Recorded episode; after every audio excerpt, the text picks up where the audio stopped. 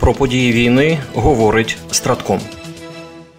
Україна довела здатність завдавати дальніх ударів по окупованому Криму, і це може призвести до того, що Росія буде змушена перенести суднобудівну інфраструктуру. Про це йдеться у зведенні розвідки Міністерства оборони Великої Британії. Такий висновок був зроблений після вдалого обстрілу заводу залив в Керчі 4 листопада, в результаті якого був уражений корабель Аскольд класу Каракурт. Здатність України завдавати удару по кримській суднобудівній інфраструктурі ймовірно змусить Росію розглянути питання про передислокацію далі від лінії фронту, що затримує постачання нових кораблів.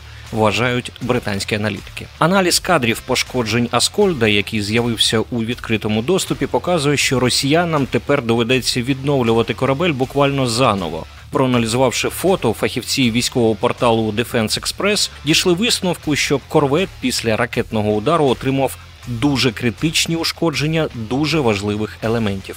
Експерти звертають увагу на те, що влучання прийшлось на центральну частину корпусу судна, де було розміщено вісім вертикальних пускових установок для запуску крилатих ракет типу Калібр та Онікс. Тож основна система озброєння корабля була знищена. І так Україна стала заодно першою в історії, хто знищив ракетний корабель ворога, що навіть ще не вийшов із заводу та не був введений у стрій свого флоту, зауважують у Defense Express. Більш того, судячи за характером зовнішніх пошкоджень, скоріш за все, росіянам доведеться здати в утиль більшу частину, якщо не всю бортової апаратури для управління кораблем, розміщеної на містку. Головне управління розвідки Міністерства оборони України повідомило, що на тимчасово окупованій території Херсонської області російські загарбники закопують вибухівку поблизу стаціонарних газорегулювальних пунктів, електричних підстанцій та об'єктів критичної інфраструктури. Відповідні дії окупантів свідчать про їхній імовірний намір знищити елементи критичної інфраструктури, коли доведеться відступати. Роблять висновок розвідники. Зауважимо, що рік тому, коли війська РФ відступали з Херсона, які звільняли сили оборони України, ворог намагався максимально пошкодити лінії електропередачі, а також транспортну та критичну інфраструктури в місті та області. Україна залишатиметься головним питанням порядку денного засідання міністрів закордонних справ країн Групи Семи на зустрічі в Токіо, яка розпочинається сьогодні. Про це заявила міністерка закордонних справ Німеччини Аналена Бербок. За її словами, якщо країни J7 вичерпають підтримку Києва, російський диктатор Володимир Путін цитую нещадно цим скористається з жахливими наслідками для народу України та Європи. Тоді як гравці в інших регіонах світу також зроблять з цього неправильні висновки. Ось чому так важливо, щоб ми, як G7, продовжували рішучі і всебічно підтримувати Україну. Ось чому, наприклад, ми продовжимо працювати разом над створенням щита протиповітряної оборони для України, зазначила Бербок. Нагадаємо, раніше міністр закордонних справ України Дмитро Кулеба наголосив, що вартість ракети протиповітряної оборони в рази менша аніж ремонт наслідків влучання в енергетичну інфраструктуру, тому вигідніше одразу інвестувати у протиповітряну оборону. У свою чергу канцлер Німеччини Олаф Шольц заявив, що ключовим елементом зимового пакету допомоги для України будуть засоби ППО. До останньої партії військової допомоги від Німеччини увійшла ще одна система протиповітряної оборони Айріс-Ті. Український дрон, який здатен літати на тисячу кілометрів, не тільки виробляється, а його вже замовляють сили оборони для своїх операцій. Про це в інтерв'ю економічній правді розповів генеральний директор Укроборонпрому Герман Сметанін.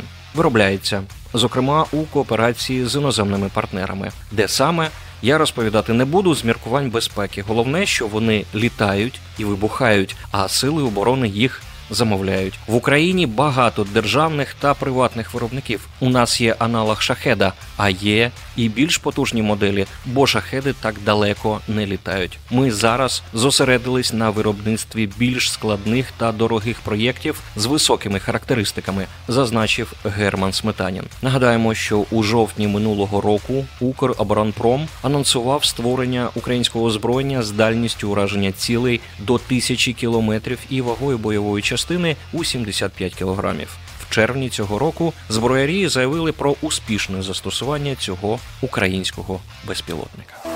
Сьогодні мала розпочатися евакуація українців з території сектору Гази. Дозвіл на це вже отримав 101 наш громадянин. Про це повідомив посол України у Ізраїлі Євген Корнічук. Перша група наших громадян отримала дозвіл на евакуацію з Гази 101 особа. Решту обіцяють випустити в середу. Також на наше прохання випускають 51 громадянина Молдови. Це скоординовано поки нормально. Сподіваюся, що в четвер закінчимо виводити всіх, сказав посол. Тим часом президент США Джозеф Байден і прем'єр-міністр Ізраїлю Бен'ямін Нетаньягу обговорили можливість оголошення тактичних пауз у бойових діях у секторі Гази з гуманітарних міркувань і можливе звільнення заручників. Остаточних рішень з цього приводу не прийнято. Координатор зі стратегічних комунікацій Ради національної безпеки США Джон Кірбі заявив, що Байден і Нетаньяху домовилися продовжити переговори найближчими днями. Ви можете очікувати, що ми будемо продовжувати виступати за тимчасові і локальні паузи в бойових діях, сказав Кірбі журналістам. Ми знаємо, що потрібно більш вантажівок, потрібно вивести більше людей. Переможемо. Програма створена управлінням стратегічних комунікацій апарату головнокомандувача збройних сил України.